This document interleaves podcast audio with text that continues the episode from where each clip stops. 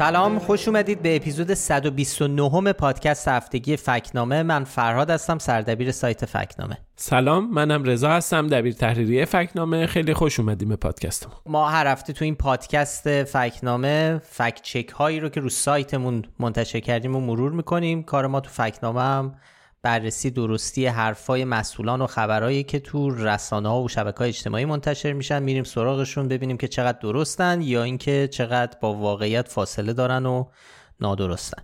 یه توضیح دیگه هم این که ما این پادکست رو پنجشنبه شب به وقت ایران ضبط می‌کنیم و تا فردا که منتشر میشه خب ممکنه اتفاقای جدیدی افتاده باشه که ما ازش بیخبریم و در طبعا توی پادکست بهشون اشاره نکردیم.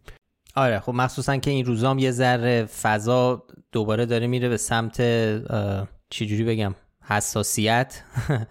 به خاطر اینکه خب همینطور که از اسم این اپیزود متوجه شدید و اپیزود قبلم گفتیم این هفته که منتشر می‌کنیم این پادکست رو مصادف میشه با اولین سالگرد کشته شدن محسا امینی. ما تو این اپیزود می‌خوایم مرور بکنیم یه سری از فکت چک ها و چیزهایی که از اطلاعات نادرستی که ما بررسی کردیم و حالا شاهدش بودیم در این در دوران اعتراضات سال گذشته. برای همین خب از اونجایی که اصلا کار ما هم همینه و فکت چکینگه ما از همین نگاه میریم سراغ این اتفاقات هم درباره کشته شدن مهسا هم درباره اعتراضات گسترده ای که در ماهای بعد از این اتفاق در ایران رخ داد.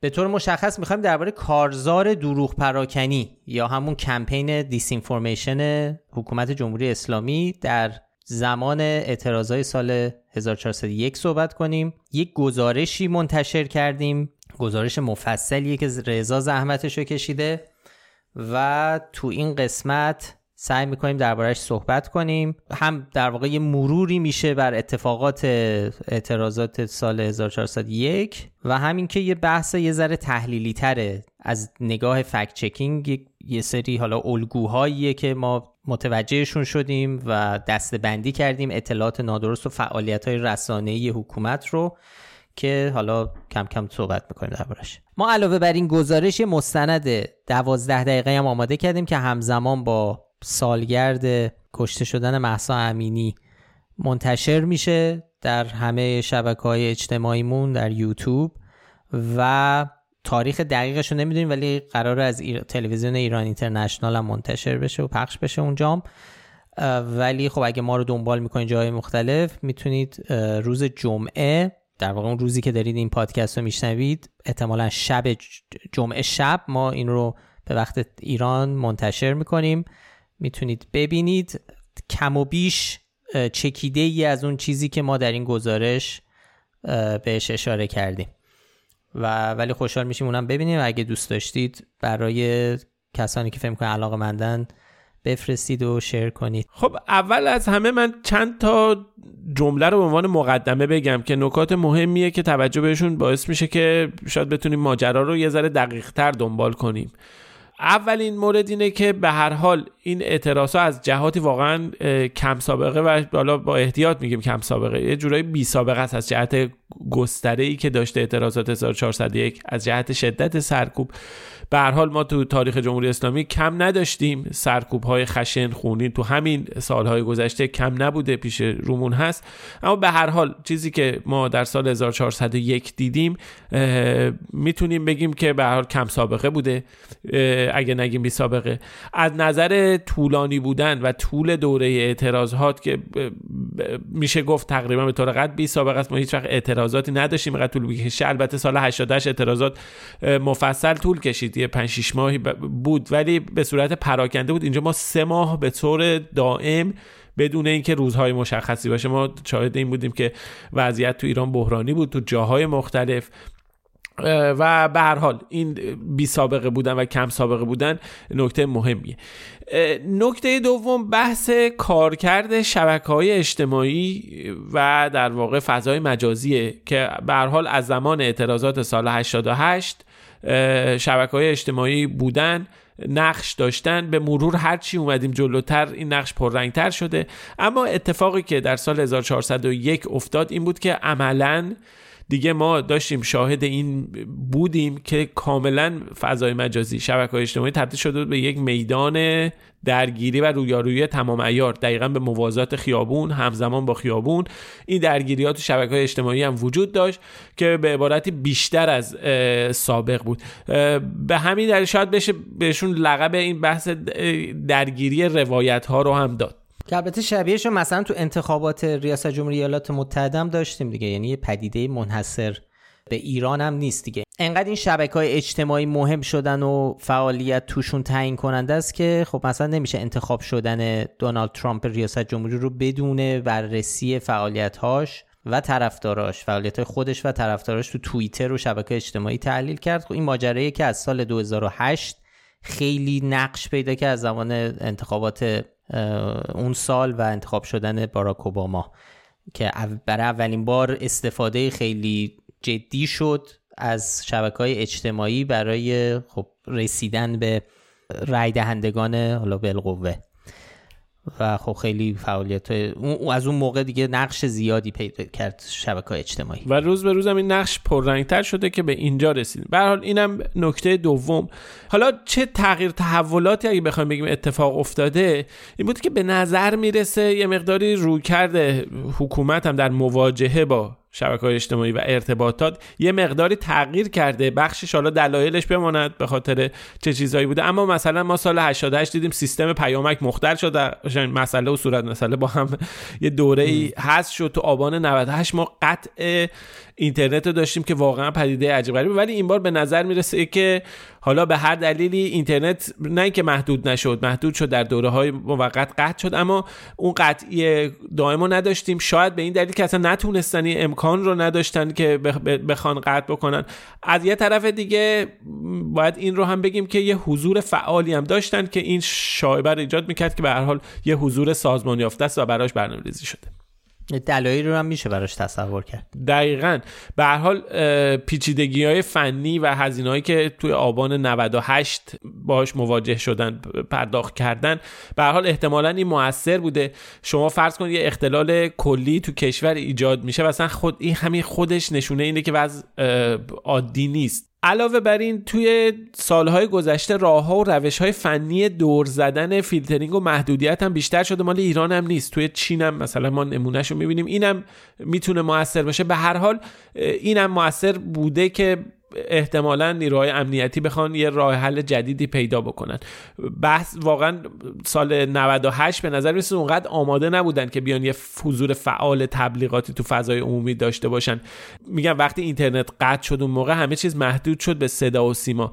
ولی های روشنی هست. میزان حضور گسترده رسانه ها چهره های هوادار حکومت و حسابای کاربری بینامونشون انقدر زیاد بوده که میشه نتیجه گرفت که این آمادگی خیلی بیشتر بوده. میشه نتیجه گرفت این آمادگی سازمان یافته بوده. بحث بودجه است. به حال تأمین مالی این حضور نیروهای هوادار حکومت توی شبکه های اجتماعی به هر حال تأمین مالیش توسط دولت و حکومت انجام شده. ما این رو می‌دونیم که در بودجه سالیانه مبالغ زیادی به اسمای مختلف نمی‌دونم امنیت فضای مجازی مقابله با اقدامات سایبری دشمن و حتی تولید محتوا در فضای مجازی اینا اومده به عنوان بودجه در اختیار نهادهای حکومتی قرار گرفته. اینا اصلا اسم ردیف بودجه است. یعنی اینایی که خوندی دقیقا اسم همون کلمات ردیف بودجه است که تو ردیف بودجه رسمی اومده. بعد اینا رو خیلی آفر جالبه به نهادهای خیلی متنوعی هم میدن. یعنی اینکه به یه جا دو جا نمیدن به وزارت ارشاد تنها نمیدن.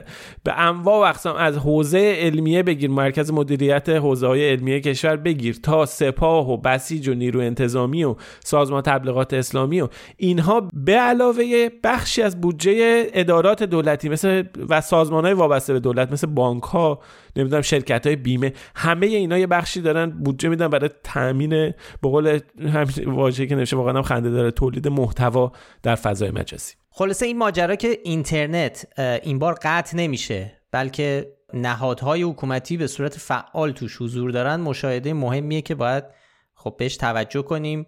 وقتی هم می‌بینیم که روند این دخالت ها چی بوده می‌بینیم که به طور کلی دو تا هدف داشته. یکی اینکه برای هواداران حکومت خوراک فکری تولید کنه و محتوای توجیهی. خب به هر حال وقتی صدها نفر کشته میشن این ممکنه حتی برای هواداران حکومت هم سوال باشه یا یه سری ابهام هایی حالا ایجاد بکنه و این حالا این یک بخشی از این فعالیت های حکومت فراهم آوردن محتوای توجیهی یا جواب به سری سری سوالاییه که ممکنه پیش بیاد. و خب دومی هدف هم اینه که این تولیدا میاد و به مرور هم تو اطلاع رسانی مربوط به اعتراضا اخلال ایجاد می‌کنه و هم گاهی این جریان رو می‌بره به اون سمت و سوی که خب مطلوب حکومت اصلا اخلال و اختلال ایجاد کردن در روند اینفورمیشن و کلا اطلاعات موجود یکی از هدفهای مهم دیس اینفورمیشنه و اصلا اصلا هدفه نه اینکه وسیله نیست که بخواد به چیز دیگه برسه. خود هدف اینه که پخش و پلا کنه اون اطلاعاتی که وجوده و موجوده و قصه رو پراکنده و شلخته دو بکنه. البته یه تاکید دیگه هم دوباره خوبه بکنیم. اون اینکه این قطع اینترنت که میگیم ما یه وقتی سوء تفاهم نشه که ما میگیم قطع اینترنت انجام اتفاقا قطع اینترنت توی اعتراض 1401 انجام شد زیادم انجام شد. تو ولی به شکل مثلا اتفاقی که تو آبان 98 ما رخ داد کل ارتباطات بسته شد اون اتفاق رو ما ندیدیم. بخشش هم واقعا به حال راه های دور زدن ارتباطی بود. اما به حال اون چیز رو ما شاهد نبودیم. در عوض حضور گسترده نیروهای هوادار حکومت رو توی فضای اینترنت می‌دیدیم توی فضای مجازی. یه نکته دیگه هم هست و اون هم درباره واژه دروغ پراکنیه که ما توی این گزارش و توی این پادکست معادل دیس ازش استفاده می‌کنیم. خب ما قبلا توی این پادکست گفتیم بارها نوشتیم این ور اون ور حرفش رو زدیم که ما سعی می‌کنیم تا جای ممکن از عبارت دروغ استفاده نکنیم. چون به هر دروغ یه بار اخلاقی داره دروغ یه بحث نیت خانی و اینها داره که ما نمی‌خوایم واردش بشیم چون از نیت افراد خبر نداریم. اما میگیم اطلاعات نادرست دادن. مثلا فلان جمله نادرسته. اون حالا به به هر دلیلی اون یه نفری یه چیزی رو نمی‌دونسته اطلاعات اشتباه بهش دادن. یک جمله رو گفته که اون نادرسته. اما وقتی دروغ رو میگیم بحث هم اخلاقی پیش میاد هم نیت خانی اما بحث دیس اینفورمیشن متفاوته. بحث دیس اینفورمیشن بحثیه که توش هم عمد وجود داره هم برنامه ریزی وجود داره. برای القای یک مطلب نادرست برای القای مطلبی از پیش تعیین شده برای رسیدن به یک هدف مشخص. و خب بالاخره فعالیت های رسانه‌ای حکومت و اون پخش اطلاعات نادرستی که ما از طرف حکومت تو این مدت دیدیم مستاق همین چیزیه که الان گفتی. به خاطر اینکه خب ما می‌بینیم یه سری از موضوعات تکرار میشه یه سری الگوهایی که حالا ما بهشون می‌پردازیم. حالا بر اساس اونا جلو برده میشه این قصه و نشون داده میشه که عمدی درش هست و برنامه ریزی شده براش سازمان یافته است. برای همین ما اینجا از این کلمه دروغ پراکنی استفاده می‌کنیم که اون بار آمدانش توش نهفته باشه. یکی از ویژگی این کارزارهای دیس اینفورمیشن یا دروغ پراکنی در واقع بمبارون اطلاعاتی هستش. یعنی با یه مجموعه از اطلاعاتی به مخاطب داده میشه که این اطلاعات لزوما همشون هم نادرست نیست. یه ترکیبی از اطلاعات نادرست شاخدار عجیب غریب گمراه کننده حتی بعضی وقتا اطلاعات درست که ترکیب اینا میاد در واقع رسیدن به یه هدف مشخصی که از پیش برنامه ریزی شده رو محقق می‌کنه.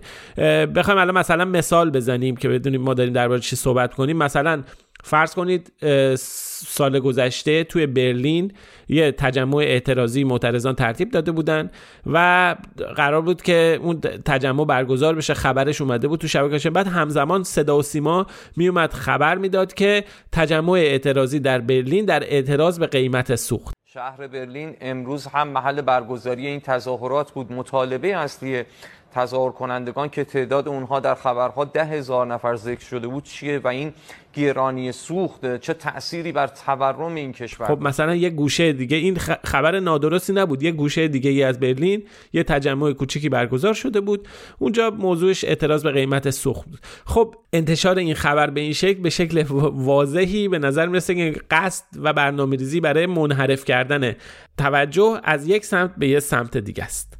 اصلا یک کمپین یا کارزار دیس اینفورمیشن تاثیرگذار اون کمپینیه که توش یه بخش زیادی اطلاعات درست وجود داره و همون بخش درسته که تاثیر می‌ذاره. اون بخشی که مخاطب می‌دونه که درسته اگر چک بکنه می‌فهمه درسته.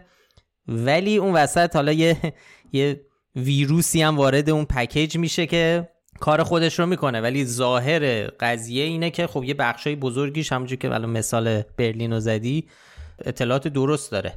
بیا مقدمه رو ببندیم و بریم سراغ اصل چیزی که ما تو گزارش بهش پرداختیم. و اونم الگوهای رایجی بود که ما سال گذشته توی فکچکامون باهاش مواجه شدیم.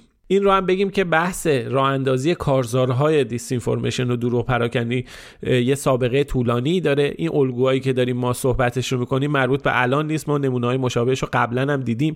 ما قبلا هم تو فکنامه دو بار اومدیم و دو تا مورد رو دو تا مورد رو بررسی کردیم که ببینیم چه شکلی بودن این کارزارهای دیسینفورمیشن یکی درباره حمله موشکی جمهوری اسلامی به پایگاه اینو بود که چه روش هایی چه الگوهایی استفاده کردن. یه بارم توی بحث کرونا بود بحث ممنوعیت واکسن کرونا که آقای خامنه ای گفته بود و بعدش مجموعه ای از تولیدات رسانه ای که برای القای درستی اون حرف غیر علمی مطرح شد. و کلا اون سیاست. بله. توجیه سیاست نظام. برای این سابقه هم داشتیم. ما و با احتساب این سابقه این بار رفتیم سراغ کارزارهایی که رسانه ها و هواداران جمهوری اسلامی و مقام های نظام در یک سال گذشته به راه انداختند با موضوع اعتراضات بعد از کشته شدن محسان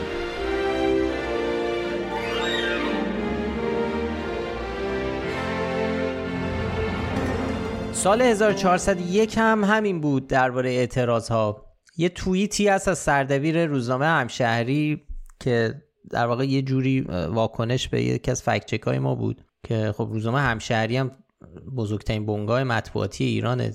در اوج اعتراض های صفحه اول طراحی کرده بودن که حالا می‌رسیم بهش که این رو القا بکنه که اینهایی که دارن این پلیس هایی که دارن اموال مردم رو تخریب می‌کنن پلیس نیستن و پلیس نما هستن. شاید یادتون باشه اون ماجرا رو که خیلی هم روش مانور داده یکی ازش پرسیده بود که شما از کجا مطمئنید و اینطوری صفحه طراحی کردید؟ بعد از اینکه ما فکت چک کردیم و نشون دادیم که نه به احتمال خیلی زیاد اینا پلیسن طبق شواهدی که ما داریم می‌بینیم. ایشون هم نوشت قاعدتا من به عنوان رسانه موظف هستم کاری کنم که حرف نظام بهتر شنیده بشه. که خب این در واقع یه جور چکیده تمام اون چیزیه که ما از رسانه های داخل ایران و حالا رسانه های بیشتر رسانه, رسانه های رسمی و نزدیک به حکومت داریم می‌بینیم. حالا به حال ما اومدیم توی بازه تقریبا یک ساله یعنی از 25 شهریور 1401 تا 10 شهریور 1402 نگاه کردیم به کارنامه خودمون در سایت فکنامه. تو این بازه ما تقریبا روزی یک فکت چک منتشر کردیم که 88 موردش به طور مستقیم مربوط به اعتراض ها بوده. یعنی کلا 350 محتوا بوده که یک چهارمش مربوط به اعتراض های سال 1401 و ماجراهای بعد از کشته شدن محسا امینی بوده. جالبه. بیشترین نشانی هم که دادیم نشان شاخدار بوده. ما 28 تا نشان شاخدار دادیم. آره، هیچ وقت اینجوری نبوده تو این سالا که انقدر یه نه یه حجم زیادی از شاخدار پشت شاخدار شد. مثلا شاخدار یه چیزی بود که شاید هفته یه بار اتفاق می افتاد بعض وقتا دو هفته یه بار به آره. یک گفته ای نشان شاخدار می‌دادیم. حالا به مصادیقش می‌رسیم که چیا بودن که شاخدار رو اینا می‌گرفتن. آره واقعا چیزای عجیب غریبی ادعای عجیب غریبی هم مطرح می شدن نادرست زیاد داشتیم گمراه کننده زیاد داشتیم. 27 تا فکت چک هم منتشر کردیم که کلا نشان نداشتن. یعنی گزارش یا فکت چیت بودن یا گزارش های کلی و اینا بودن. خب طبیعتا تعداد بیشتری تعداد گزارش های مربوط اعتراضات توی پاییز بود. مهر آبان و آذر. خب خیلی گزارش داشتیم توی چند روز از 25 شهریور تا 31 شهریورم 5 تا ما فکت چک درباره مسائل مربوط به محسا امینی و اعتراضاتی که داشت چک می‌گرفت و تقریبا تمام ایران رو داشت فرا می‌گرفت داشتیم.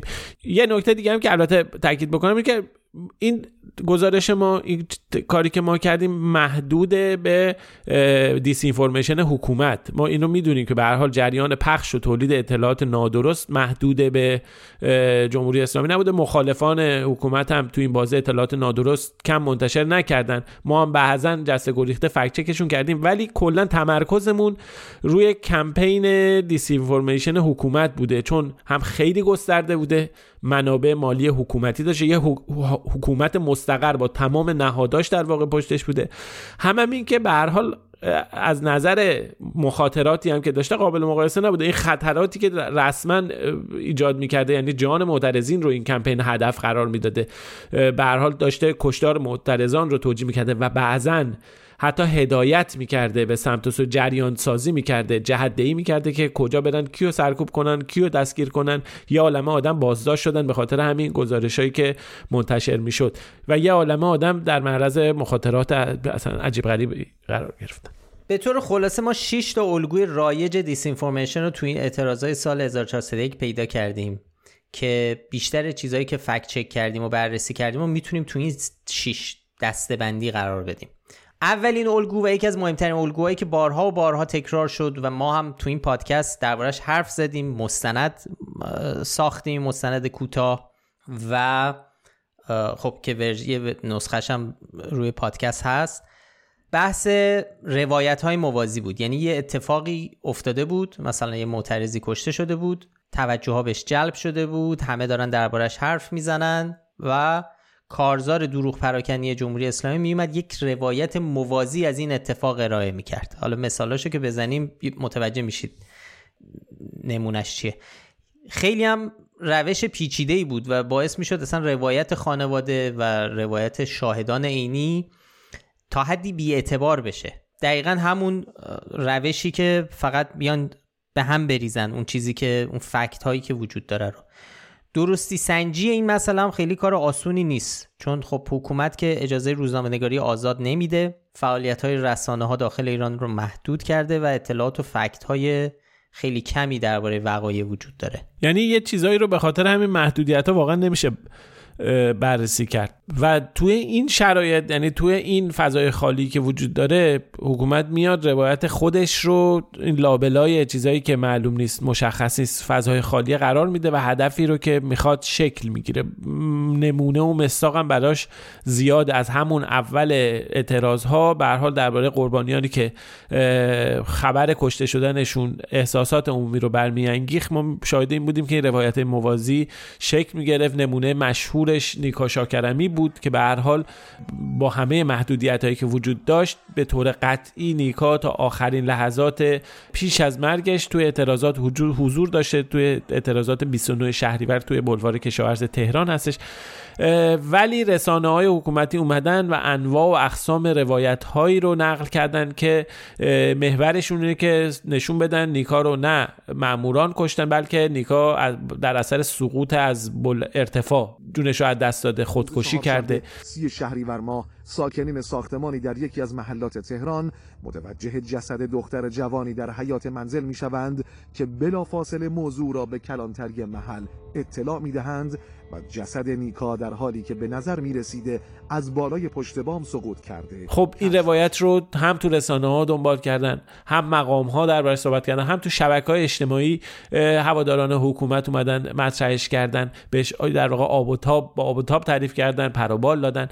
خانواده نیکا رو آوردن جلوی دوربین در شرایطی که به حال به نظر می‌رسید تحت فشار هستن اومدن از اونا در واقع خواستن مجبورشون کردن که این روایت های موازی رو تایید کنن که بعدا خب خانواده تو شرایط بعد از اینکه این مصاحبات تموم شد تاکید کردن که اینها تحت فشار بوده و نیکا واقعا توی اعتراضات کشته شده. نیکا البته یک نمونه و شاید مشهورترین نمونه است. ما توی مستندمون اومدیم نشون دادیم درباره 31 نفر از جانباختگان. به هر حال اونجا هستش که این روایت موازی ساخته شده. یعنی خانواده شاهدان شواهد و قرائن همه حکایت از این دارن که اینا در اعتراضات کشته شدن ولی مقام ها و رسانه های جمهوری اسلامی حاضر نیستن مسئولیت کشته, شده، کشته شدن این افراد رو بپذیرن و براش یه قصه دست و پا می‌کنن.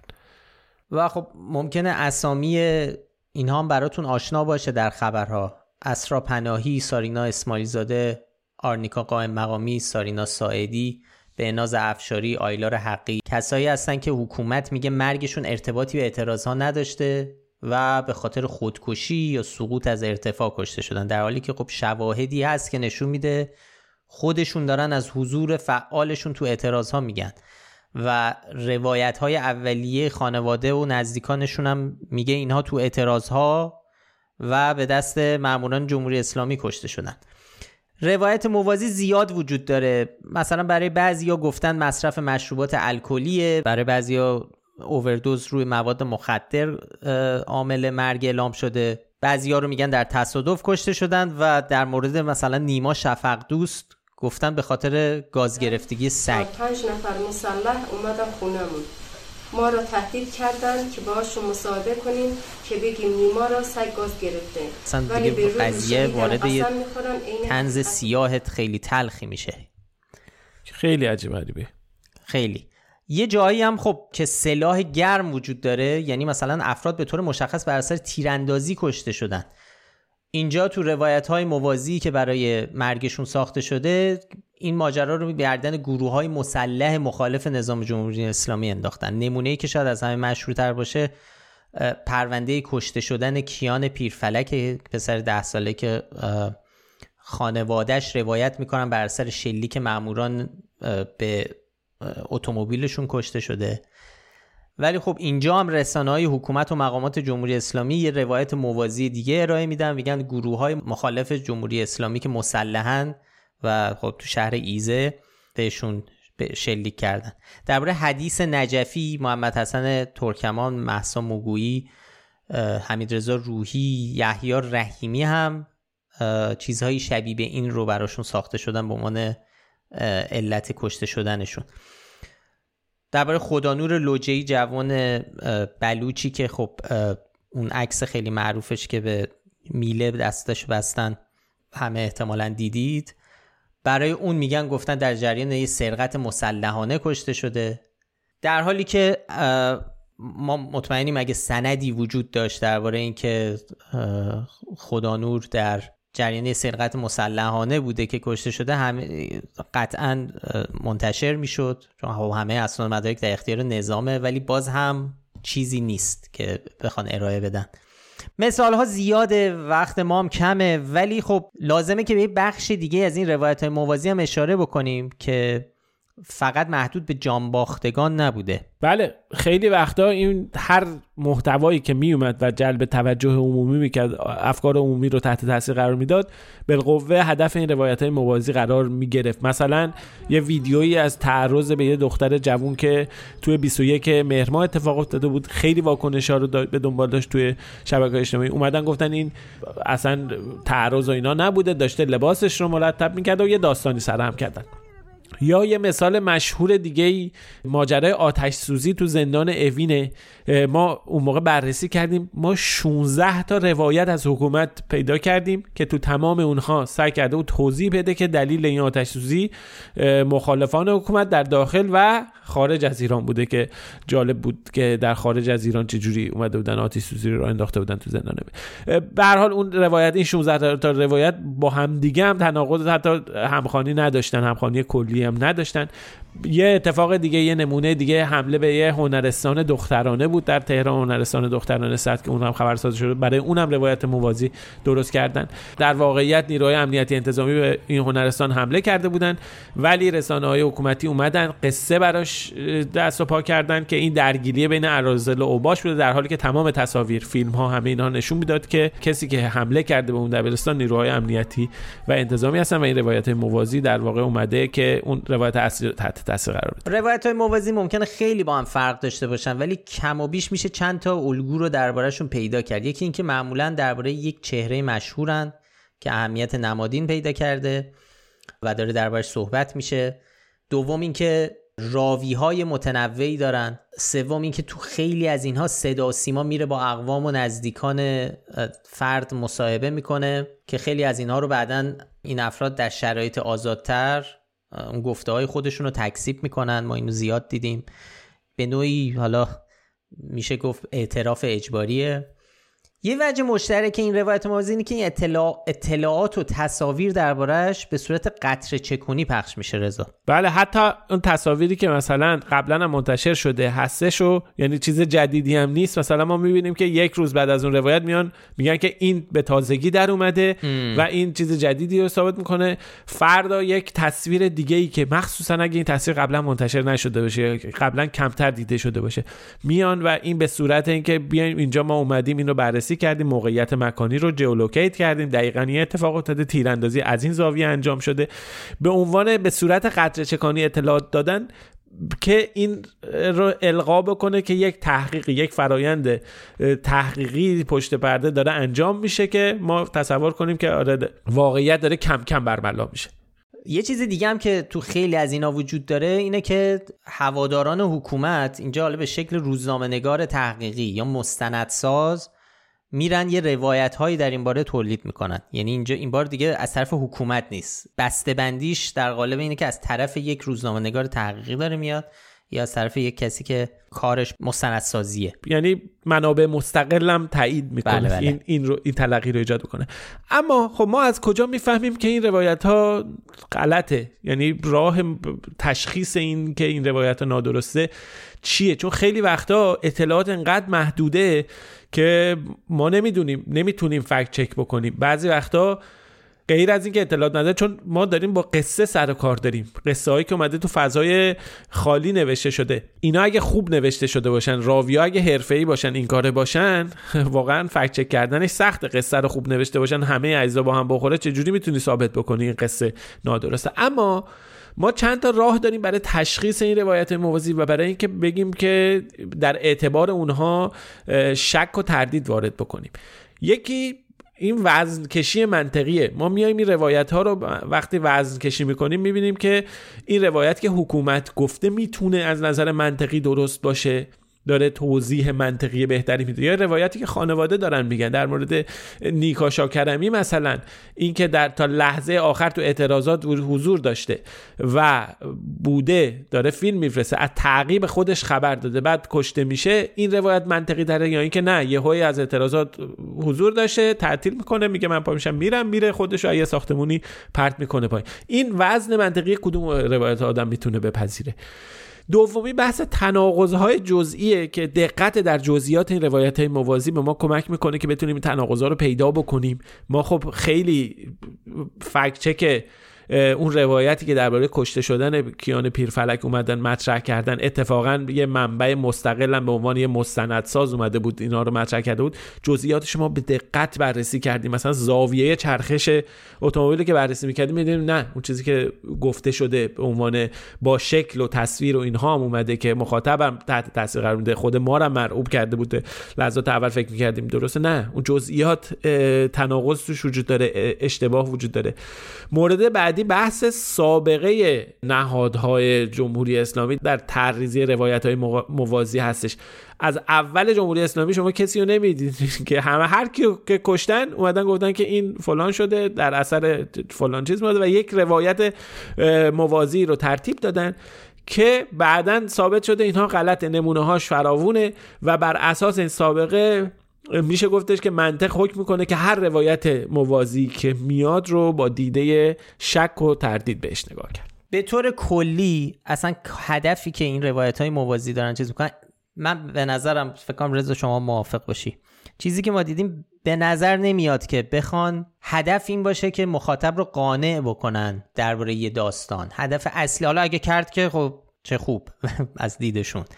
ولی هدف اولیه و اصلی تر به نظرم برای این اینکه یه جور فکت های جایگزین بذارن جلوی مخاطب.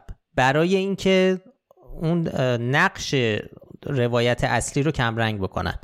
زمان ریاست جمهوری ترامپ اگه یادتون باشه اونایی که دنبال می‌کردن یادتونه که یه بحث سخنگوش حرف از, حرف از alternative facts می‌زد. یعنی فکت های جایگزین که خیلی هم حالا خبرساز شد و خیلی هم مفهوم ترسناکیه. اینکه فکت یه چیز نیست. واقعیت می‌تونه مثلا پنج تا باشه. داستان نیکا این نیست که در اعتراضات کشته شده. نه یه داستان دیگه هم هست که از بالا خودش رو پرت کرده. یه داستان دیگه هم هست که از بالا اتفاقی پرت شده. یه داستان دیگه هست که می‌دونی یعنی انگار سر یه میزی هی روایت های مختلف میان واسه خودشون یه صندلی می‌ذارن. ما هم هستیم. هممون کنار هم ما داریم صحبت می‌کنیم. بعد اینجا مخاطبی که می‌خواد تصمیم بگیره گیج میشه. و این وسط هدف دیس انفورمیشن هم همینه. اینکه شما نتونید تشخیص بدید که من باید کدوم روایت رو باور کنم. اتفاقی که خب خیلی تو ماجراها ما شاهدش بودیم. حتی کسایی که بهمون پیامم می‌دادن نه فقط زمان اعتراضا مثلا زمان کرونا یادمه این بحث خیلی چیز شد که ما بالاخره باید این سوال می‌گفتم ما کیو بالاخره باید باور کنیم؟ ما نمی‌دونیم. این میگه این تلویزیون میگه اینجوری اون یکی کارشناس هم میگه این. فلان کانال تلگرامی هم که یه چیز دیگه میگه. می‌دونی اینا وقتی همه جمع میشه می‌رسه به هدف اصلی دیس و اونم ایجاد تردید و اختلال تو اون روند اطلاع رسانی. که این روایت های موازی هدف اصلیش اینه که شما به عنوان مخاطب عادی فکر نکنی که یه قصه است و بری سراغ اون خبرنگاری که داره فلان موضوع رو میگه. ببین خبرنگار مام داره یه چیز دیگه میگه. مخصوصا این چیزی که شما میگی توی قصه ها و روایت های موازی عجیب غریبی که داشتن بیشتر خودنمایی می‌کنه. مثلا اون طرح سناریوی گاز گرفتگی توسط سگ واقعا عجیب غریبه توی چنین شرایطی. یعنی هیچ چیزی آدم نمی‌تونه چون بعیده که حتی هوادارهای حکومت هم یه چنین سناریویی رو بپذیرن و باور بکنه همین به نظر می‌رسه که واقعا این هدف اصلی اگر نبوده باشه یکی از اهداف اصلی تحریزی روایت موازی همینه که شما میگه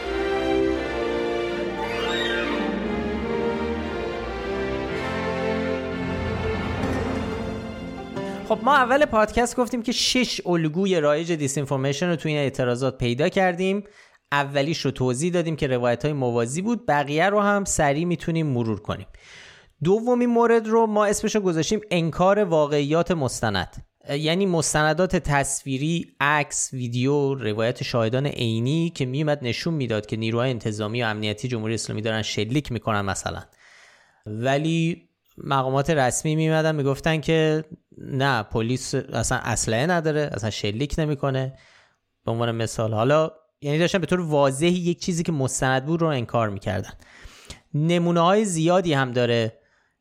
یکی از مهمتریناش در مورد اصلا همون اول در مورد کشته شدن محسا امینیه که اگه یادتون باشه مثلا حرف این بود که می‌گفتن گشت ارشاد اصلا باتون و وسیله برای ضرب و شتم نداره. یه ادعایی که انکار یک واقعیت مستند بود. چون گزارش های رسمی داریم. ها و مستندات زیاد است که تو این سالها که نشون میده واحدای گشت ارشاد حالا چه کادری چه سربازاشون باتون که دارن هیچی اسپری فلفل هم دارن اسلحه کمری هم دارن. اگه یادتون باشه چند سال پیش گزارش منتشر شد که اصلا استفاده کردن شلیک کردن مامورای گشت ارشاد. بله در پارک پردیسان. بله. یا مثلا نمونه ای که ما تو فکنامه بهش اشاره کردیم مربوط به ما کشته شدن مهدی حضرتی بود که تو کرج کشته شده بود و اصلا لحظه مرگش ثبت شده رو ویدیوی یه موبایل و اصلا نشون میده که شلیک مستقیم بوده.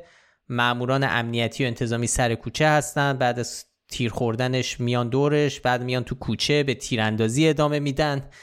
ولی خب بعدش مقامات قضایی یه حداقل کم یکی از مقامات قضایی اومده بود گفته اصلا ماموران انتظامی تو صحنه سلاح گرم نداشتن. خیلی نمونه های این انکار واقعیت مستند خیلی زیاده. یکی از مشهورترین و اصلیتریشون این اینکه می‌گفتن ما از تیر جنگی استفاده نکردیم سخنگوی دولت. اون گفته مشهورش هستش که برای ما مثل آب خوردن بود که از تیر جنگی استفاده کنیم چند نفر رو بکشیم همه کپ بکنن که خب این دروغ محض بود. حالا به هر حال تصاویر مستند زیادی از تیراندازی ماموران حکومتی توی شهرهای مختلف بخصوص در زاهدان وجود داره که با سلاح جنگی دارن تیراندازی می‌کنن.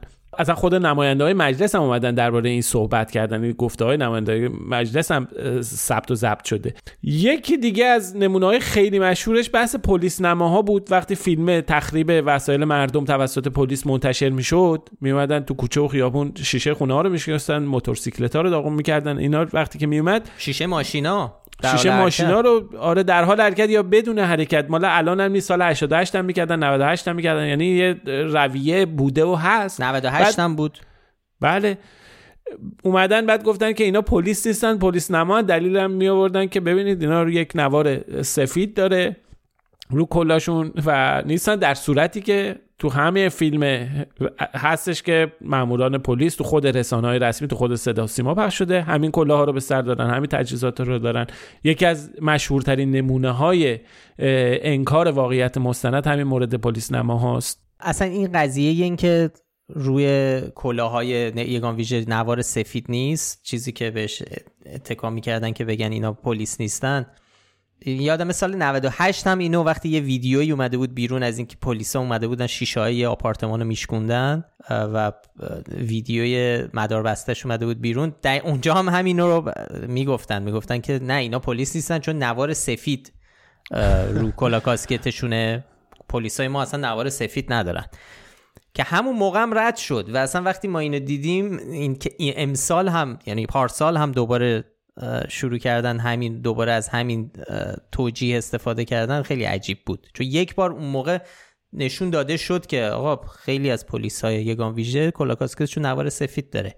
این دفعه ما اصلا با, با اتکاب عکس هایی که تو رسانه های رسمی خود جمهوری اسلامی از نیروهای پلیس منتشر شده بود چه قبل از اعتراضات چه در زمان اعتراضات می‌دیدیم که خب خیلی از اینا این نوار سفید هست. حالا به جز نوار سفید موضوعات دیگه هم مطرح شد که اصلا همون صفحه اول همشهری که دربارش حرف یه اینفوگرافیک درست کرده بودن از اینکه پنج دلیل برای اینکه اینا پلیس نمان که ما توی مقاله ای که حالا تو اپیزود یه اپیزود اصلا اپیزود پلیس نما دربارش مفصل حرف زدیم چرا دونه دونه این دلایل قابل ردن؟ به حال حالا یه بخشی از این انکار واقعیت های مستند توی رسانه های خارجی برای مخاطب خارجیه.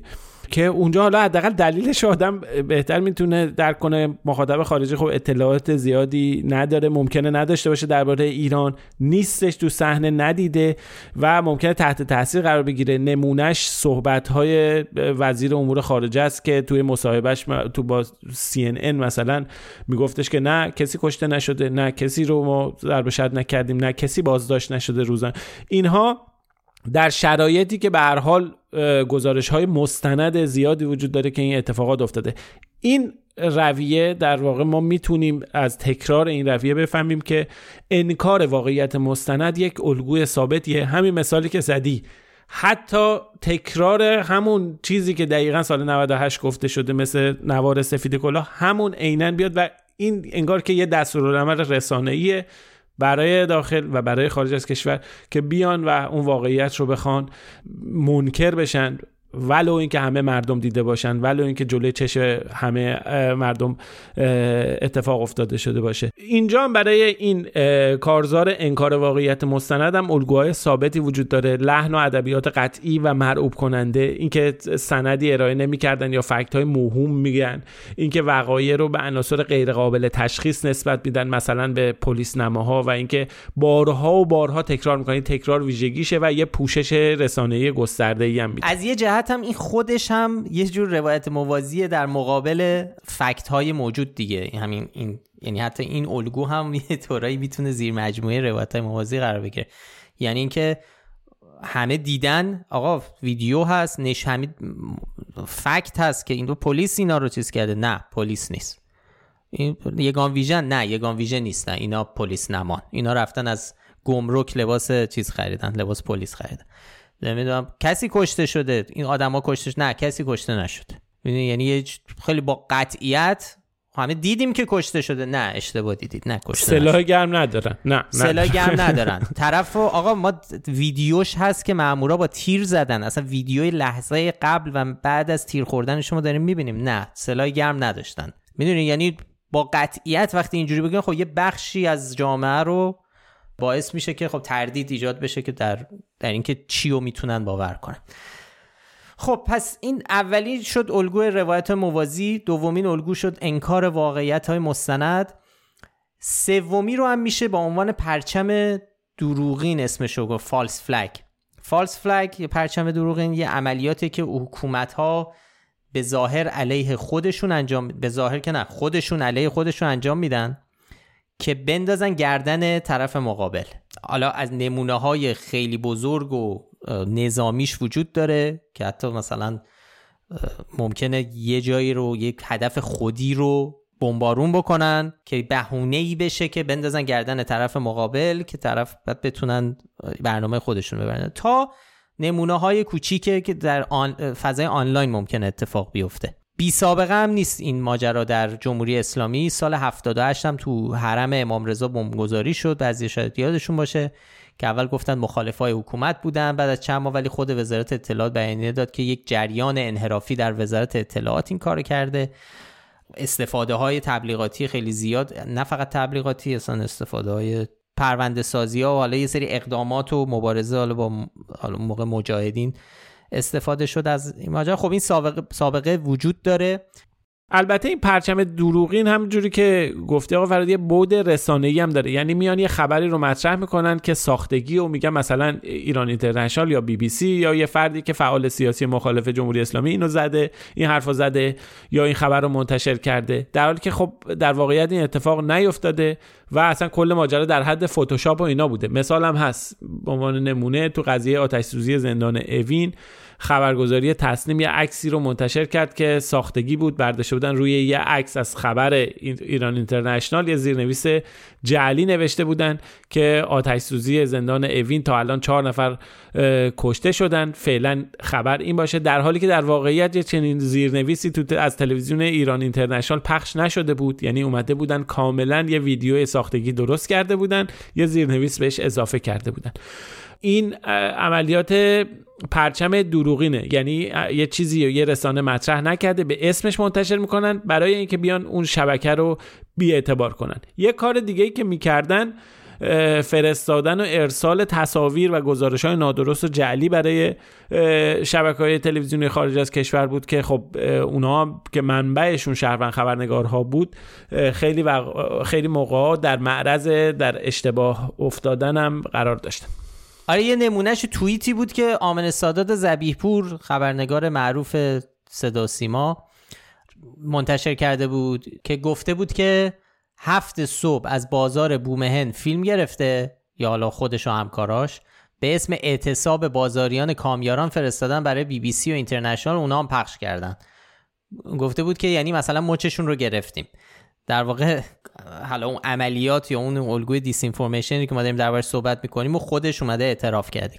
یا مثلا این نمونه پیچیده ترش مربوط می‌شد به ماجرای نامه حالا جعلی 227 نماینده برای اعدام معترضان. اول یه بیانیه منتشر شد که نماینده های مجلس توش تلویحا خواسته بودن که معترضان اعدام بشن یا لاقل بخشیشون. بعد از یه هفته که خیلی واکنش داشت این نامه یه نامه جعلی منتشر شد باز به اسم اینها. ما نمی‌دونیم منبع این نامه کجاست ولی خب نامه دوم جعلی بود. بعد همه رسانه‌های نزدیک به حکومت یهو اومدن سر صدا کردن انگار بل گرفتن گفتن که این نامه یعنی نامه دوم جعلیه. اصلا کلا این قضیه جعلیه. ببینید این نامه جعلیه. و با عنوان تکذیب نامه جعلی 227 نماینده برای اعدام معترضان منتشر کردن که این باعث شد خیلی هم ب... یعنی این تصور وجود داد که نامه اصلی هم جعلی بوده. در حالی که اصلا بیانی اول ما نمی‌دونیم جعلی بوده یا نه. بیانی اول درست بود بله بله قطعا درست بود. بیانی اول اصلا تو قطعا از طرف یه سری نماینده مجلس منتشر شده بود. ولی خب با این قضیه یک نامه جعلی منتشر کردن شروع کردن تمرکز کردن رو اون یکی که این باعث شد که خب افکار عمومی فکر کنن که قضیه از اول دروغ بوده. بازم نمونه هست. مثلا ماجرا این که یه استوری از یه استوری گلشیفته فراهانی رو برداشته بودن چسبونده بودن به لوگوی بی بی سی و یه جور وانمود کرده بودن که این تصویری یک اسکرین شات از سایت بی بی سی درباره اینکه به زودی قرار فلان اتفاق بیفتد و این صحبت ها و اینو منصوبش کردن به بی بی سی که ولی اصلا بی بی سی همچین خبری منتشر نکرده بود. و خیلی هم در سطح زیادی پخش شده بود. توی این الگو حسابای کاربری ناشناس خیلی فعالن. تصاویر گمراه کننده منتشر می‌کنن که نشون بدن مخالفان حکومت در حال انتشار خبرهای دروغ هستند یا مطالبی منتشر می‌کنن که شبیه درستی سنجی که ثابت بکنن گزارش ها جلیه خب اینکه جریان رسانه و محتوای تحلیلی منتشر که می‌کردن که خب که اون گزارش های واقعی رو بی اعتبار کنن. خب تا اینجا سه تا الگو رو گفتیم. الگو چهارم رو هم سری مرور کنیم. یه کاری که خیلی انجام شد تو اعتراضات سال گذشته این بود که محتواهایی با اسم و رسم درستی سنجی گزارش تحقیقی اینها منتشر می‌شد. ما عنوانش گذاشتیم عنوان الگو رو گذاشتیم شبه درستی سنجی که این مطالب در واقع مخاطب رو به نوعی مرعوب می‌کنن. فرم و ظاهر و مطلب شبیه کار علمی یه گزارش تحقیقی درستی سنجی است. اما در واقعیت این بخشی از یک کارزار دروغ پراکنی یعنی نگاه می‌کردی می‌دیدی گزارشی منتشر می‌کنه خبرگزاری فارس اینفوگرافیک داره. می‌بینی فلان هوادار حکومت یا فلان رسانه میاد یه موقعیت مکانی رو خیلی حرفه‌ای و با شکل و شمایل اینها داره جئولوکیت می‌کنه یا داره به یه مجموعه داده بزرگی استناد می‌کنه که یه چیزی رو ثابت بکنه. ولی وقتی که وارد جزئیات میشیم میریم نگاه می‌کنیم می‌بینیم هیچ کدوم از اینا واقعیت نداره. یعنی این فرمو که می‌زنیم به کنار می‌بینیم که روش دقیق و داده های استفاده شده. اینها معتبر نیستن و در واقع اونها که واقعیت نداره و متریالی که باشین گزارش رو تهیه کردن فیک و غیر واقعیه. دو سه تا مثال هم داره که میشه سری مرور کرد. من فقط اینم بگم که ما مثال هایی که خیلی سری داریم ازشون رد میشیم علتش اینه که مفصل تو زمان خودش به اینها درباره اینها حرف زدیم تو همین پادکست. و دیگه خب وقت نمیشه بخوایم وارد همه اونا بشیم. برای همین خیلی سری داریم. اگر در جریانش نیستید به خاطر اینه که اونا رو احتمالا نشنیدید یا نخوندید. می‌تونید به اونا مراجعه بکنید به همون زمانش. مثال برای این ماجرای شبه درستی سنجی یک مثلا یک گزارشی منتشر شد توی همون سه ماه اول اعتراضات که عنوانش بود تحلیل محتوای جعلی رسانه‌های خارج از کشور. که خبرگزاری فارس هم نظر منتشر کرد. خیلی جا منتشر کردن تصنیم هم گذاشته بود. آره یعنی یه چیزی نبود که فقط حساب گمنام و اینا منتشر کنن. یه چیزی بود که خیلی مانور می‌دادن رسانه های نزدیکی به حکومت. می‌گفتن که این بر اساس یک پروژه پژوهشی و پیمایش علمی انجام شده. ولی خب وقتی به روش کارش دقت می‌کردیم و روی گزارش دقیق می‌شدیم می‌دیدیم که هم روش مبهمه هم داده ها مخدوشن. مثلا خب داده های این پژوهش به صورت باز در دسترس نیست که ما بتونیم راستی آزمایشون کنیم. ولی با این وجود یه شواهد محکمی هست که اعتبار این داده ها رو می‌بره می زیر سوال. یه مهمترینش اینه که آقا تیترش بود 17 هزار دروغ در فلان روز که ما کل خبرهایی که رسانه‌ای که اینا رفته بودن بررسی کرده بودیم در 25 روز. در 25 روز. کل خبرهاشون 12 هزار تا بود. که کل خبرهایی که منتشر شده 12 هزار تا اینا 17 هزار تا خبر جعلی توش پیدا کرده بودن. که این یه بخشش بود یه بخشی هم که به یه چیزایی آره. می‌گفتن خبر جعلی. مثلا به اتفاقات دانشگاه شریف برچسب جعلی زده بودن. آره مثالایی که آورده بودن بعضیاش اصلا چیز بود. ماجرای کشته شدن محسا امینی بر کسب جعلی زده بودن. یعنی اینا رو همه رو جعلی شمرده بودن. خبری که روز اول منتشر شده بود اینا زده بودن همینجوری برچسب زده بودن. خب بعد اینی که میومد اون نمودارا و اون شکلا و اینا آدم فکر می‌کرد که واقعا یه کار علمی انجام شده. رفتن شمردن درست تکگذاری کردن. یه مجموع داده بزرگ آماده کردن. ولی وقتی رفتیم نگاه کردیم جزئیات دیدیم که دیدیم اینا همش در واقع یک بهانه برای درست کردن یک مجموعه ای که مخاطب رو تحت تاثیر قرار بده و این باور رو القا کنه که رسانه های خارج از ایران دارن اخبار جعلی و دروغ و اینها منتشر می‌کنن. در این سطح وسیع. و کاری هم که کرده بودن این بوده که رفته بودن تو پلتفرم های مختلف یک خبر رو هر بار که منتشر شده اونو یک بار حساب کردن. آره یعنی خب وقتی یه. رسانه مثلا رادیو فردا یا هر جا میاد چیز می‌کنه. خبر رو که رو سایتش منتشر می‌کنه بعد می‌ذاره رو توییتر. بعد می‌ذاره رو فیسبوک رو اینستاگرام همه جا هر جایی که تلگرام. اینا رفتن هر دفعه هر کدوم. اگر فکر کردن خبر مثلا دانشگاه شریف این فیکه یک بار رو سایت یک دو تلگرام سه اینستاگرام چهار این شد چهار تا. یعنی این شکلی اینجوری شمرده ریپلای های. توییت هم شمرده بودن. حالا اینا به کنار. بعد حالا من یه چیزی هم می‌کنم. اون دوازده هزار تا دوازده هزار تا خبر نبوده. این عدد خیلی ده دوازده هزار تا پست, پست تلگرامی بود. این آره. که میگم این کل دوازده هزار تا پست بوده. بعد اینا 17 هزار تا شمردن. یعنی کل ماجرا از توی. اونا از کلش 17 هزار تا جعلی در آوردن. یه نمونه دیگه هم اون گزارش که چند بار بهش اشاره کردیم. گزارشی بود که یک مستندساز درباره نحوه کشته شدن کیان پیرفلک منتشر کرده بود که مثلا اومده بود بر اساس اسناد ثابت می‌کرد که نیروهای مخالف حکومت کیان رو کشتن. ولی وقتی می‌رفتیم خیلی شکل و شمایل هم خیلی جالب بود. مثلا تصاویری منتشر کرده بود فلش زده بود یه جور جیولوکیت دقیق کرده بود که آدم نگاه می‌کرد. فکر می‌کرد اه چه جالب مثلا شاید نکنه اه ما داشتیم تا الان اشتباه کرد ولی وقتی رفتیم ما به جزئیات نگاه کردیم دیدیم که خیر این اتفاق نیفتاده و اصلا معلوم نبود از تصاویر چجوری یعنی اون تصاویر و اینا تصاویر واقعیت داشتن. تصویر تیراندازی به خودرو بود.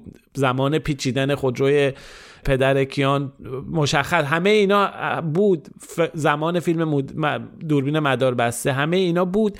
ولی نکته این بود که از این چیزایی که این آقا منتشر کرده بود و یه ذره آب و تاب و اینا داده بود بهش این نتیجه که گرفته بود در نمی اومد اون فضایی که ایجاد شده بود اون تصاویر به نوعی که مخاطب رو مرعوب می‌کرد اون نتیجه که ازش گرفته می‌شد نتیجه درستی نبود و چیزی رو که ادعا می‌کرد ثابت نمی‌کرد.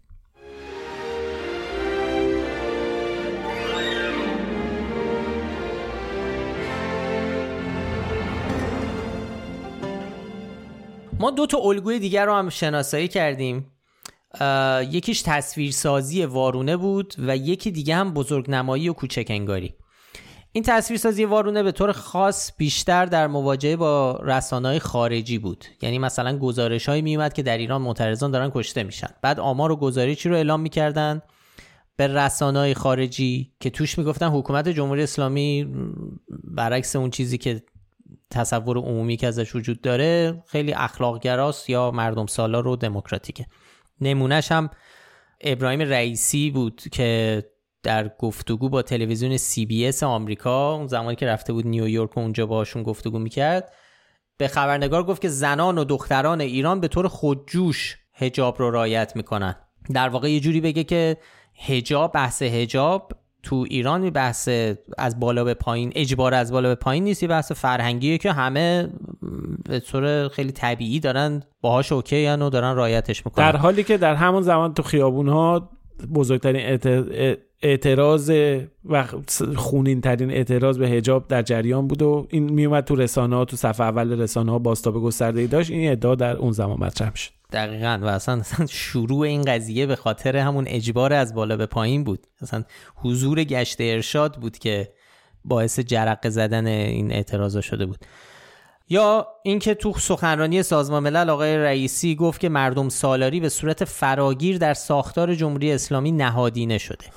خب ما اینا رو همه رو بررسی کردیم. این که الان داریم ازشون رد میشیم همونجور که گفتم ما اینا رو جدا زمان خودش مفصل دربارش حرف زدیم که چرا این حرفا شاخدار و یا نادرستن. یه نمونه دیگهش وزیر امور خارجه بود که تو مصاحبه با المانیتور ساید المانیتور گفته بود که در ایران دموکراسی کامل وجود داره. اینو اما بررسی کردیم مثلا با سند و مدرک نه اینکه تجربه شخصی افرادم کاری نداریم. مثلا با اینکه آقا ایران در ایران دموکراسی به اون معنای پذیرفته شده بین المللی وجود داره یا نه ما اینو صحبت کردیم و خب نشون دادیم حرفش دقیق نیست. معاون رئیس جمهور مثلا گفت که جمهوری اسلامی تنها نظامیه که بر اساس رفراندوم انتخاب شده. خب همه اینایی که گفتیم اینا نادرستی بود که حرف زدیم دربارشون حرف آقای معاون رئیس جمهورم درست نیست. ایران تنها نظامی نیست که بر اساس رفراندوم روی کار اومده. که خیلی ساده. ما یه به یه مقاله استناد کردیم که توش نوشته بود که یه مقاله علمی بود که نوشته بود در 224 سال گذشته در دنیا 620 تا رفراندوم رو بررسی کرده بود که 13 درصدش یعنی بیش از 80 رفراندوم درباره قانون اساسی و تعیین نوع حکومت بوده. البته خب از یه جهتی رفراندومی که در 12 فروردین 1358 برگزار شد یه جهتی بی سابقه است چون هیچ جایی درباره یه اسم رفراندوم برگزار نمی‌کنن. اونجا رفراندوم ایران از جهت اینکه یه اسم آوردن گذاشتن گفتن یا خیر. بدون اینکه مناظره ای بدون اینکه بحثی باشه آره. مخالف و موافق بیان با هم دعوا کنن سرکله هم بزنن که آقا نه این نباید باشه پس باید این باشه. نه اتفاقا برعکس. رهبر حکومت اون موقع گفت جمهوری اسلامی نه یک کلمه بیشتر نه یک کلمه کمتر رفراندوم کلمه آره جایی برگزار نشده. رفراندوم به اون شکل و شمایل به این تخیلی من جایی سراغ ندارم. احمد شاملو هم توی گفتگوش تو برکلی تو برکلی می‌گفت می‌گفت یه جعبه ای گذاشتین تو قوطی یه قوطی گذاشتین میگین این توش این خب در رو واکن ببینم چیه این تو که من بتونم بهش رأی بدم. یه چیزیه که خیلی هم میگن درباره این رفراندوم که حالا اونقدری که حالا جمهوری اسلامی سعی می‌کنه در واقع اون جوری که جمهوری اسلامی می‌خواد این رفراندوم رو اون تصویری که می‌خواد از این رفراندوم به مخاطب القا بکنه اون چیزی نیست که حالا تو دنیای واقعی بهش یه رفراندوم درست آزاد دموکراتیک بگن به هر حال ما این فکت چک رو هم جزو فکت چک هایی که تلاش داشت که واقعیت رو تصویر وارونه ای از واقعیت جلوه بده دسته بندی کردیم. همش هم از این جنس نبود. یه سویه دیگه ای هم داشت. اونم یه در واقع اون روی سکه این نوع تصویر سازی این بودش که حالا ما تو ایران همه چی گل و بلبل و ایداله از اون طرف بقیه جای دنیا همه مردم در واقع داره حقوق بشر و اینا زیر پا گذاشته میشه حقوق زنان زیر پا گذاشته بشه. توی این روایت بود که ابراهیم رئیسی میمد میگفتش که پلیس انگلیس در 28 هفته بیش از 80 زن رو کشته یا که البته ادعای نادرستی بود. یا آقای نقدی میمد می‌گفت در آمریکا 50 زن حین دستگیری کشته شدن و انواع و اقسام این چیزهایی که مطرح می‌شد. تو این تصویرسازی وارون است که نماینده مجلس میاد به دروغ که چون خبری که واقعیت نداشته میاد میگه کریم بنزما فوتبالیست مشهور فرانسوی اومده داره درباره اهمیت حجاب در ایران حجاب اجباری در ایران داره صحبت می‌کنه. همه اینها ادعای نادرستیه که توی این زمینه و کانتکس اعتراضات 1401 مطرح شد و به وضوح هدفش تصویرسازی وارونه از واقعیت. آخرین الگو هم که سریع بگیم و این قسمت این اپیزود رو تموم بکنیم. اونم بحث بزرگ نمایی و کوچه انگاری پدیده هاست. یعنی هر اتفاقی که به نفع حکومت بوده رو بیان بزرگ نمایی بکنن و هر اتفاقی که علیش بوده رو کوچیک جلوه بدن. نمونه آشکارش مواجه رسانه های جمهوری اسلامی با دو تا راهپیمایی بود. یکی 22 بهمن در ایران که ادعا می‌کردن 21 میلیون نفر تو شرکت کردن که اصلا عدد عجیب غریبیه. هم به نسبت جمعیت ایران عجیب غریبه. یعنی چجور ممکنه؟ از هر چهار نفری که ساکن ایرانن پیر و جوون و بچه و زن و اینا شامل مخالفان و شامل همه یه نفر رفته باشه در حمایت از نظام تو 22 بهمن شرکت ضمن که اصلا 22 میلیون نفر 21 میلیون نفر توی اون جاهایی که برای این راهپیمایی در نظر گرفتن جان میشن حالا اینا به کنار ما فکت چکش مفصل بر... بررسی کردیم. از اون طرف ولی این راهپیمایی 22 بهمن 21 میلیون شرکت کردن. از اون طرف راهپیمایی که مخالفان تو خارج از ایران برگزار می‌کردن مثلا راهپیمایی برلین اونا راهپیماییایی بودش که خبرگزاری فارس میومد میگفتش که اینا راهپیمایی کم تعدادی بوده. میومدن به گزارش های اولیه پلیس مثلا استناد می‌کردن. در حالی که این فکت ها و شواهد نشون میده یکی از بزرگترین تجمعاتی بوده که در خارج از کشور برگزار شد. یا اینکه به صورت سازماندهی شده اومدن و اووردنشون به صورت اتوبوسی و بله. اینکه پول عیاب زهابشون رو دادن پول غذا دادن براشون. به حال تلاش می‌کردن که کوچیک جلوه بدن اون بله. چیزی که اتفاق افتاده. یکی از جالب ترینشون هم ماجرایی که ادعایی که عبدالله گنجی مدیر مسئول وقت روزنامه همشهری که خود خب به حال یکی از فعالترین چهرههای رسانه‌ای بود. ما تو این تو فکنامه هم زیاد از ایشون فکت چک کردیم. یه موقع گفت گشت ارشاد تو تهران کلا 5 تا ماشین داره که دو تاش هم خرابه. یعنی یه پدیده با گستردگی و ساز بزرگی و سازماندهی که داره به اسم گشت ارشاد رو تقلیل داد به 5 تا ماشین. حداقل در تهران که یادم می‌خواستیم فکت چک کنیم یادم یه عکس پیدا کردیم که تو همون عکس فقط از حالا ده تا بود. نه 6 تا. همونجا هم تو 6 تا تو کادر دوربین بود فقط. از ون گشت ارشاد و اینکه حالا تهران کل تهران 5 تا ون گشت ارشاد داره یه ذره به حال مضحک بود.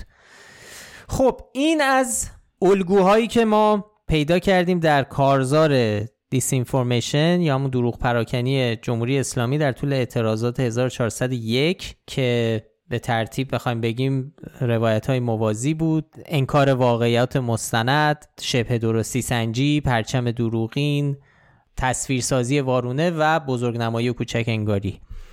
این این شیشتایی بود که ما متوجه شدیم و یه مقاله گزارش مفصلی هم رضا و دوستانمون تهیه کردن که توش اینفوگرافیک داره می‌تونید ببینید و یه خیلی تر و تمیز و قشنگ. اگر اینجا ما به اندازه کافی وارد جزئیات نشدیم اونجا می‌تونید بهش دسترسی داشته باشید. ما لینکش رو می‌ذاریم در توضیحات در توضیحات پادکست این اپیزود.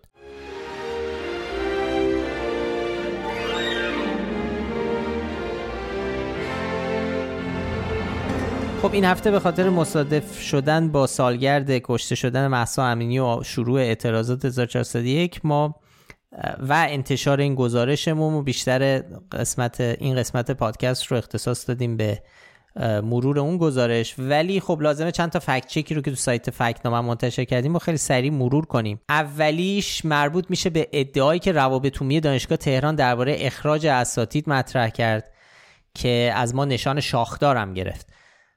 روز 16 شهریور اعلام کرد دانشگاه تهران که طی دو سال اخیر هیچ موردی مبنی بر اخراج هیئت علمی در دانشگاه تهران رخ نداده رئیس دانشگاه تهران هم روز 12 شهریور گفته بود که حداقل تو دوره دو ساله مدیریتش حتی یک مورد اخراج استاد هم نداشته. خب ما اینو بررسی کردیم دقیق دیدیم دست کم نه مورد بوده که در سالهای اخیر چنین اتفاقی افتاده. یعنی افراد هم عضو هیئت علمی بودن بعدم که خبر اخراج شدنشون منتشر شده از سوی منابع معتبر. اسامی و لینک و منابع و اینها رو به طور کامل توی سایت منتشر کردیم. دکتر رضا امیدی استاد گروه توسعه و سیاستگذاری اجتماعی دانشگاه تهران. که هرچند الان اسمش از لیست اعضای هیئت علمی دانشگاه لیستی که الان موجوده نیست ولی خب تو خبرهای زیادی که خود روابط عمومی دانشگاه تهران منتشر کرده ازش به عنوان عضو هیئت علمی گروه برنامه‌ریزی رفاه اجتماعی یاد شده برای دانشکده علوم اجتماعی. بقیه افراد توشون افرادی هستن که همین الانم هم که داریم صحبتش رو می‌کنیم ما داشتیم فکت چک می‌کردیم اسمشون رو سایت دانشگاه به عنوان عضو هیئت علمی هستش نمونهش آقای محسن برهانیه که خبرگزاری فارس حکم اخراجش رو دی 1401 منتشر کرد ولی اسمش هنوز تو لیست اساتید حقوق و تو جزء گروه حقوق و عضو هیئت علمی به چشم می‌خوره. حسین مصباحیان استاد فلسفه که نامه مفصلی نوشت و روند اخراجش رو توضیح داد آرش رئیسی نجات هست. عضو هیئت علمی دانشکده حقوق و علوم سیاسی کوشا گرجی سفد از دانشکده علوم اجتماعی. پنج نفر اسمشون هنوز توی سایت دانشگاه تهران به عنوان عضو هیئت علمی هست. ولی خب الان اخراج شدن یا همکاری باهاشون قطع شده نیستن. اسمای دیگه ای هم توی خبرها و بیانی های شورای سنفی هستش که سه نفرن. وحید ایدگاه استادیار گروه زبان و ادبیات فارسی دانشگاه تهران. لیلی ورهرام عضو هیئت علمی گروه فرهنگ و زبانهای باستانی دانشگاه تهران و جواد بشری استادیار و عضو هیئت علمی گروه زبان و ادبیات فارسی دانشگاه تهران. اینا به حال در بیانی ها اومدن ولی رئیس دانشکده ادبیات خبر اخراجشون رو تکذیب کرده.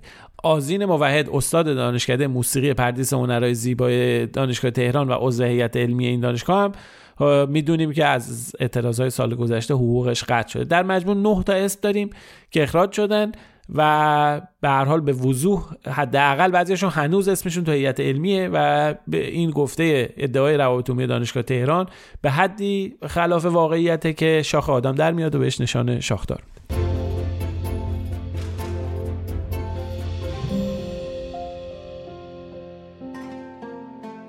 این هفته یه خبری تو شبکه های اجتماعی پخش شد و خیلی سر صدا کرد. واکنش برانگیز شد چه در ایران چه در خارج از ایران و دوباره مربوط به فرازمینی هاست. این قصه فرازمینی ها دوباره داغ شده ظاهرا و هر چند وقت یک ما یه ماجرایی داریم ازش. ما این هفته این فکت رو حالا مفصل نمیگیم چون داریم کار می‌کنیم روش هفته دیگه دربارش حرف می‌زنیم و اون هم ماجرای نمایش اجساد دو فرازمینی در کنگره مکزیکه. که احتمالا اگه تو شبکه های اجتماعی هستید دیدید. اگر نیستید بری سرچ بکنید می‌بینید قصهش چیه. ما فقط اینو خیلی کوتاه بگیم که این ماجرا اعتبار زیادی نداره. یه روزنامه نگار مکزیکی به اسم هایم ماوسان که حالا یوفولوژیست هم هست یه چند سالیه که با دو کمک دو نفر دیگه این نمایش رو دارن برگزار می‌کنن. و خب ما توی یه مقاله دیگه و یه فکچک دیگه چند ماه پیش اگه یادتون باشه درباره موجودات فرازمینی سنگشتی که دوباره اونم خبرساز شده بود بررسی کردیم به اون نشان شاخدار دادیم اون موقع. مومیای سنگشتی بود یادمه. آره مومیای سنگشتی. خیلی خلاصه من بخوام بگم چون خبرساز شده من فقط الان دارم میگم که نذاریم برای هفته دیگه. هفته دیگه مفصل تر دربارش حرف بزنیم. این آقای ماسان و دوستانش اینا کارشون اینه که میان با قطعات اجساد قدیمی کشف شده انسان اجساد انسان استخونه انسان این, این, این چیزها رو سرهم می‌کنن. بارها این نمایش رو تکرار کردن. این دفعه هم حالا بردن کنگره مکزیک نشون دادن. این بحث این که تو کنگره مطرح میشم چه تو آمریکا چه تو حالا اینجا مکزیک این رو برای مخاطب عادی یه جوری جلی حالت رسمیتی بهش میده که انگار کنگره مکزیک مکزیک نه پارلمان مکزیک اومده اینو تایید کرده بهش یک وزنی میده. اینو باید حواسمون باشه که حالا پارلمان های کشورهای مختلف خیلی هم حالا تو همه زمینه ها وقتی حالا تو حالت عادی لزوما حالا معیار علمی نیستن. اگه یادتون باشه مثلا کنگره آمریکا چند سال پیش نماینده مجلس اومده بود برف آورده بود از بیرون آورده بود داخل می‌گفت بیا اونایی که میگن گرمایش زمین داره اتفاق میفته بیا پس این برف چیه؟ می‌دونی؟ یعنی در این حد داریم صحبت می‌کنیم یعنی یه سری نماینده ها هستن که در این حد. حالا بماند که نه تو این ماجرای دوتا ماجرای فرازمینی تو کنگره آمریکا و مکزیک هیچ کدوم از نماینده نمیدن تایید کنن حتی اینو. به حال یه پلتفرمی فراهم کردن در آمریکا. سر ماجرا این بود که اومده بود بیا شهادت بده که ببینیم حرف حسابت چیه. گوش بدیم به حرفات. اینجا تو کنگره مکزیک هم که حالا مفصلتر حالا هفته آینده در حرف می‌زنیم. یه همچین مشابه یعنی یه پلتفرم بیا ببینیم چی می‌خوای بگی. خب یه قصه این شکلیه. بعدم حتی از ماجرای چیزم کمی غیر رسمی تر بود ماجرای آمریکا. ایشون سابقه اینم داره که اجساد یا تصاویر اجساد مومیایی شده رو به عنوان فرازمینیار ارائه بده. قبلا هم سال 2015 یا 2017 فکر می‌کنم این کار انجام داده بود. خیلی خبرساز شد. آخرم بررسی کردن دیدن نه اصلا جسد مومیایی شده یه کودکه کودک مثلا 100 سال پیش از دنیا رفته این ورداشته و به عنوان جسد چیز اومد خلاصه ایشون ظاهرا کاسب فرازمینی هست کاسب فرازمینی هاست و ما هفته دیگه بهش می‌پردازیم ولی چون خیلی خبرساز شده گفتم سریع بهش بگیم که خیلی به وقت صرفش نکنید که بخوایم فکر کنید اتفاق خاصی افتاده.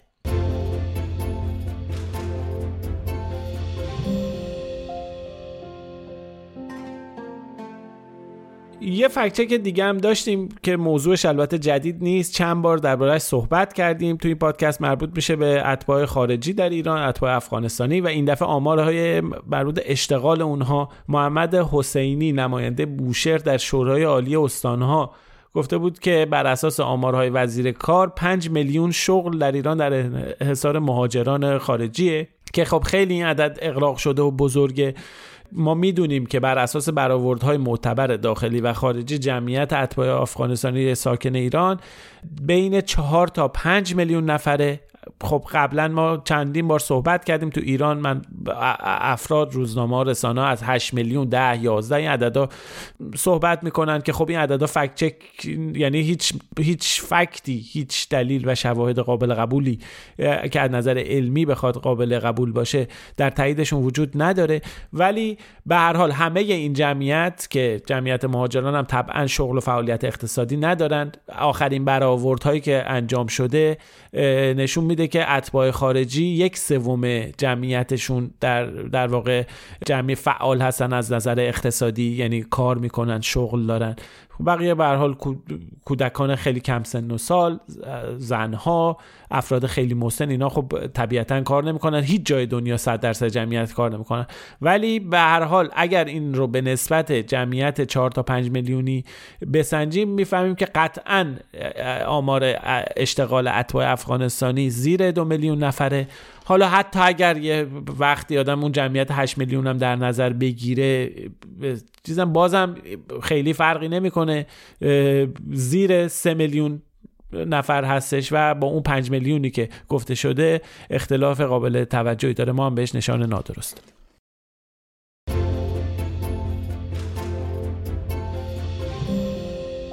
آخرین فکچک رو اختصاص بدیم به یه سوژه جالبی که این هفته بهش برخوردیم. خب هفته گذشته مراسم اربعین برگزار شد. خیلی از خبرها مربوط به این ماجرا بود. از جمله خبری که اگر رسانه فارسی رو دنبال کرده باشید به احتمال شنیدید یا دیدید خبر طرح شکایت از یزید به اتهام قتل امام حسین و یارانش در عراق. خب خبر در نگاه اول از اون چیزاییه که عادی نیست. من که خودم هم اول دیدم این خبر رو. یاد بشه. رضا گفتم این مثل ماجرای اون فدراسیون سکس فکر کنم. یکی یه چیزی به عنوان مسخره بازی یا چیز نوشته بعد این رسانه هم فکر کردم واقعی رفتن کار. یعنی تقریبا مطمئن بودم که همچین چیزیه قصه. چون خب یه اتفاق حدود 1400 سال پیش افتاده و الان بخوام برن دادگاه ازش شکایت کنن. کی می‌خواد از کی شکایت کنه؟ کی وکیل کیه؟ اصلا یه قصه ایه یعنی با این قضیه رفتیم سراغ خبر. دیدیم که بله به نقل از حسام البهادلی. شاید امیدوارم درست بگم اسمش. روزنامه نگار عراقی گزارش شده که یعنی تصویر هست ازش که ایشون داره توی برنامه شبکه آی نیوز یه شبکه ماهواره در بغداد. داره این حرف رو می‌زنه. داره میگه تعدادی از وکلا در عراق به دنبال ثبت شکایت از یزید ابن معاویه هستن. و ایشون میگه که این مسئله مشمول مرور زمان نمیشه این ماجرایی که اتفاق افتاده. خب آی نیوز هم از سال 2018 کارش شروع کرد و همجور گفتم شبکه ماهواره. خب ما تو وقتی رفتیم گشتیم یه ویدیوی کاملتر از اون برنامه رو دیدیم که بعد از اینکه آقای بهادلی حرفش رو می‌زنه با یه کارشناس حقوقی صحبت می‌کنه به اسم آقای سعد بخاتی که البته ایشون یه ذره اسمشو که رفتیم گشتیم دیدیم که دستیار مدیر روابط و رسانه های شهرداری بغداده یعنی جای دیگه که مصاحبه کرده با این عنوان. این آقای کارشناس حقوقی مصاحبه کرده آقای بخاتی. و خب چکیده ی حرفش آراستی اینم بگم که ما با یه سری از فکت چکرهای عراقی هم اینو چک کردیم. اونا هم برای به ما خیلی کمک کردن تو فهمیدن این قصه. حرف ایشون اینه آقای بخاطی اینه که این شکایت داره تنظیم میشه از طرف سری حالا کنشگرا. و هدفش هم اینه که این قضیه رو ببرن در دادگاه ها اثبات بکنن و باهاش در واقع یه جور مثل حمایت از نازیسم جرمنگاری بشه.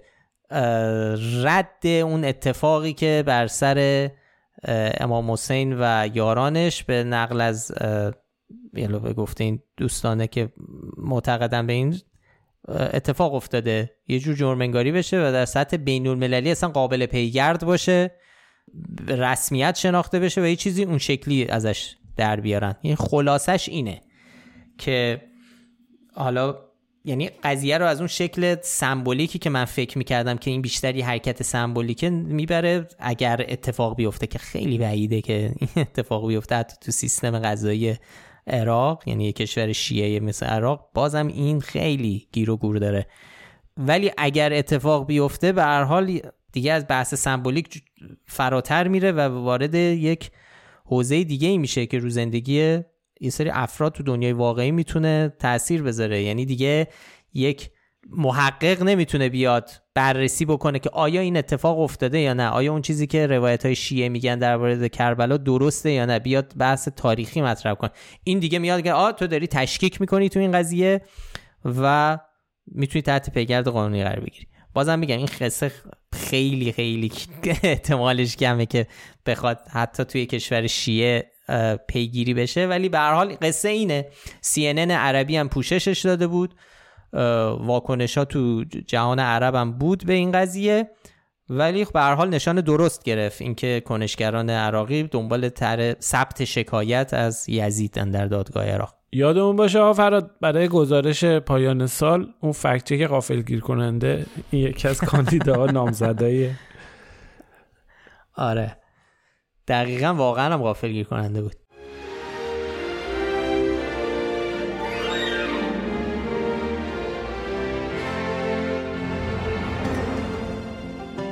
مثل هر هفته کلی کامنت داشتیم کامنت های محبت آمیز دوستانی که لطف کردن تو Castbox به ما کامنت دادن مثل سمد چوبستان راد ترکر فری محسن امین مهدی سهند حسن پارسا جی جی سامی آرش.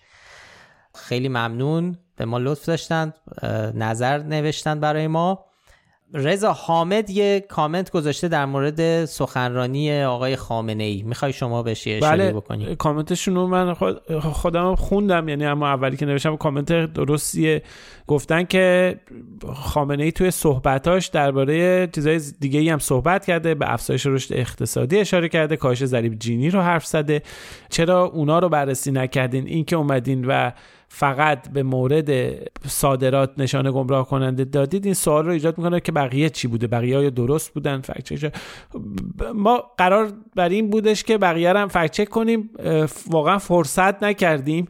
ولی همینجوری اگه خلاصه بخوام بگیم بله ضریب جینی کاهش پیدا کرده اما دلیلش نه بهبود وضعیت طبقات فقیره بلکه فقیرتر شدن طبقات بالای دهک های پردرآمد هستش. یعنی که باعث شده که ضریب جینی که شاخصیه که اختلاف طبقاتی رو اندازه می‌گیره پایین بیاد و وضعیت بهتر جلوه کنه. اما در واقعیت اینجوری نیست. اگه چیز بود احتمالا نشان گمراه کننده می‌گرفت. در مورد رشد اقتصادی هم بله این آمار داره تایید می‌کنه. احتمالا اینم نشان درست. میگه ما فرصت نکردیم همه اینا رو بررسی کنیم. چند تا مورد دیگه هم بود. قرار بود همه اینا رو جمع بکنیم.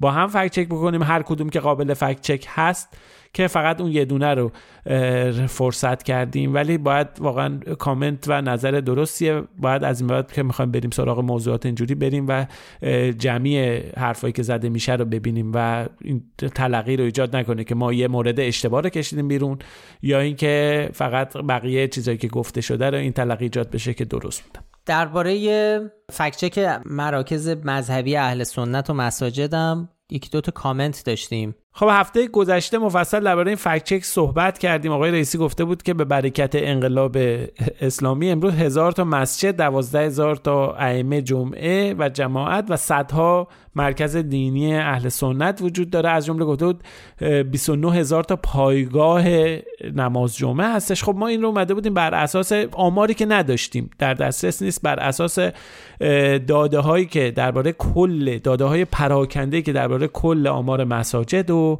حوزه های علمیه و پایگاه نماز جمعه درباره کلیت بررسی کردیم و به این حرف آقای رئیسی نشان نادرست دادیم. چرا که عددا عجیب غریب میمد از آمار کلیه مساجد و همین پایگاه نماز جمعه خیلی به نسبت زیادی میاد. ولی به هر حال به روش تحقیق ما ایراد گرفته بودن. مثلا ما توی مطلب فقط اومده بودیم گفته بودیم که مناطق سنی نشین نماز جمعه دارن و یه دوستی برامون پیغام گذاشته بود که نه خب این لزوما درست نیست. اهل سنت حتی تو جایی که جمعیت کم هم دارن برای خودشون نماز جمعه دارن.